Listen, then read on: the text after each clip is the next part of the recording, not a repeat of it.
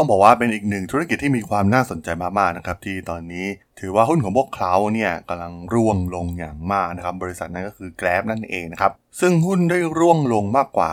37%นะครับในวันพฤหัสบดีที่ 3 มีนาคมที่ผ่านมา หลังจากมีการประกาศข่าวที่มีความน่าตกใจมากๆนะครับที่รายรับบริษัทเนี่ยลดลง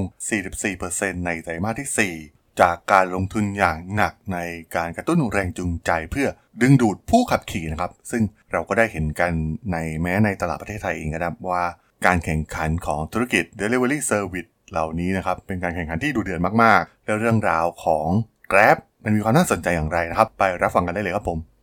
You are listening to Geek Forever podcast. Open your world with technology. This is Geek Monday.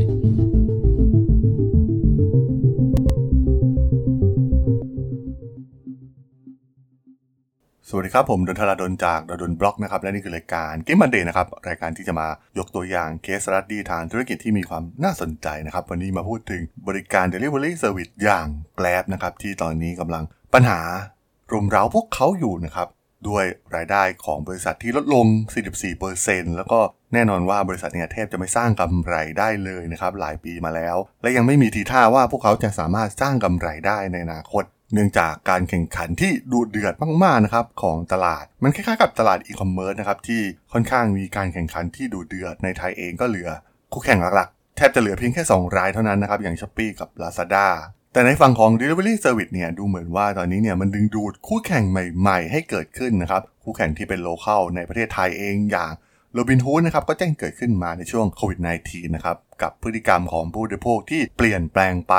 หรือคู่แข่งใหม่ๆที่กำลังจะเข้ามาเพิ่มขึ้นอีกนะครับทั้ง Shopee เอง หรือ Air Asia เองนะครับที่กำลังเข้ามาในตลาดนี้เช่นเดียวกัน หลังจากได้ทำการเข้าซื้อกิจการของ Gojek ไป แล้วก็มาเปิดบริการของตนเอง เรียกได้ว่ากลายเป็นตลาดแดงเดือด ไปเป็นที่เรียบร้อยแล้วนะครับมีคู่แข่งมากมายในตลาดประเทศไทย ซึ่งถ้าสังเกตดีๆหลายๆแอปทั้งหมดนะครับที่กล่าวมาเนี่ยพวกเขามีเป้าหมายคล้ายๆกันนะครับนั่นก็คือการต้องการที่จะเป็น super app ของอาเซียนเราให้ได้นะครับ ซึ่งดูเหมือน Grab เนี่ยจะมีความเป็นไปได้มากที่สุดนะครับ เป็นหนึ่งในบริษัทเทคโนโลยีที่มีมูลค่ามากที่สุดในภูมิภาคของเรานะครับ ให้บริการทั้งจัดส่งอาหารบริการเรียกรถบริการทางการเงิน และที่สำคัญนะครับ พวกเขาได้รับเงินสนับสนุนจากนักลงทุนทั่วโลก ทั้งเทม a เซกแบ็กดอก Fidelity และ Mubadala ของอาบูดาบีนะครับ ซึ่งพวกเขาระดมทุนไปได้มากมายนะครับ แล้วก็ ใช้วิธีการของ SPAC นะครับในการทำ IPO ที่ตลาดหุ้นนิวยอร์กของประเทศอเมริกานะครับแต่ว่าตอนนี้ราคาหุ้นของพวกเขาเนี่ยลดลงอย่างต่อเนื่องนะครับ สะท้อนผลประกอบการที่ออกมานั่นเอง ซึ่งส่วนตัวผมเองเนี่ยผมก็ไม่ค่อยศรัทธาในธุรกิจแบบนี้อยู่แล้วนะครับทั้งธุรกิจอีคอมเมิร์ซเองหรือธุรกิจ Delivery Service นะครับเป็นธุรกิจที่ใช้เงินทุน จำนวนมหาศาลมากเกินไปนะครับ แล้วก็ใช้เวลาในการคืนทุนเนี่ยนานมากๆ ตัวอย่างเคสที่ใหญ่ที่สุดของอีคอมเมิร์ซก็น่าจะเป็น Amazon นะครับ พวกเขาทำมาตั้งแต่ปี 1996 ทำมาเป็น 20 ปีแทบจะไม่มีกำไรนะครับ ส่วนใหญ่กำไรมาจากบริการด้านเทคโนโลยีอย่าง Cloud Service มากกว่า พอ turn มาเป็นกำไรจริงๆเนี่ยก็น้อยมากๆนะครับ ซึ่งแม้ธุรกิจอีคอมเมิร์ซอย่าง Amazon เนี่ยจะ disrupt ธุรกิจต่างๆไปมากมายนะครับ แต่สุดท้ายพวกเขาก็ไม่สามารถทำกำไรได้มากมายอยู่ดีนะครับ มันเป็นการทำลายงานดั้งเดิมนะครับที่มีอยู่ทั้งกิจการที่เป็น retail แบบดั้งเดิมนะครับ ซึ่งคนตกงานเป็นจำนวนมหาศาลนะครับจากการเกิดขึ้นของ Amazon รวมถึงการสูญหายของตำแหน่งงานมากมายนะครับ ซึ่งหากมองภาพรวมจริง ๆ เนี่ย มันอาจจะไม่คุ้มก็ได้นะครับที่อีคอมเมิร์ซขึ้นมา แต่สุดท้ายก็ไม่สามารถสร้างธุรกิจที่มันกำไรจริง ๆ ได้ แต่ทำลายธุรกิจที่มันกำไรที่มีอยู่ก่อนหน้าไปอย่างราบคาบสิ้นเชิง และที่สำคัญการใช้เวลานานมาก ๆ เป็น 10-20 ปีเนี่ยผมมองว่ามันแทบจะเป็นธุรกิจที่ไม่ต้องใช้ความคิดอะไรมากมายนะครับ เพราะว่า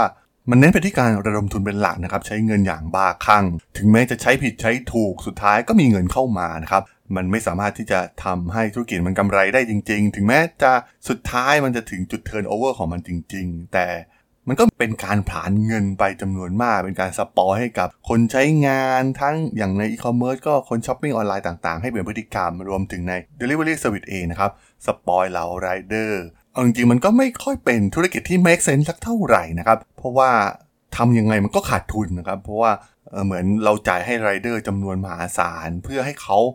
สามารถที่จะมาอยู่ในแพลตฟอร์มนะครับ เพราะว่าถ้ามันเป็น ไปตามกลไกของตลาดจริงๆเนี่ยมันไม่มีแรงจูงใจให้ไรเดอร์เหล่านี้เนี่ยสามารถอยู่ได้ในระบบอยู่แล้วนะครับแต่ที่อยู่ได้ในทุกวันนี้เนี่ยมันมาจากเงินทุนที่อัดฉีดเข้ามามากกว่า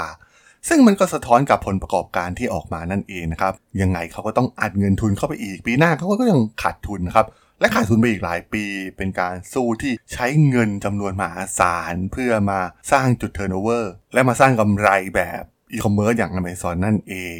คือมันเป็นธุรกิจที่ไม่เหมือนธุรกิจนะครับ เพราะว่ามันเป็นการผลาญเงินล้วนๆ ซึ่งมันเทียบไม่ได้เลยนะครับ กับธุรกิจ tech จริง ๆ ที่เกิดขึ้นอย่าง Facebook Twitter Google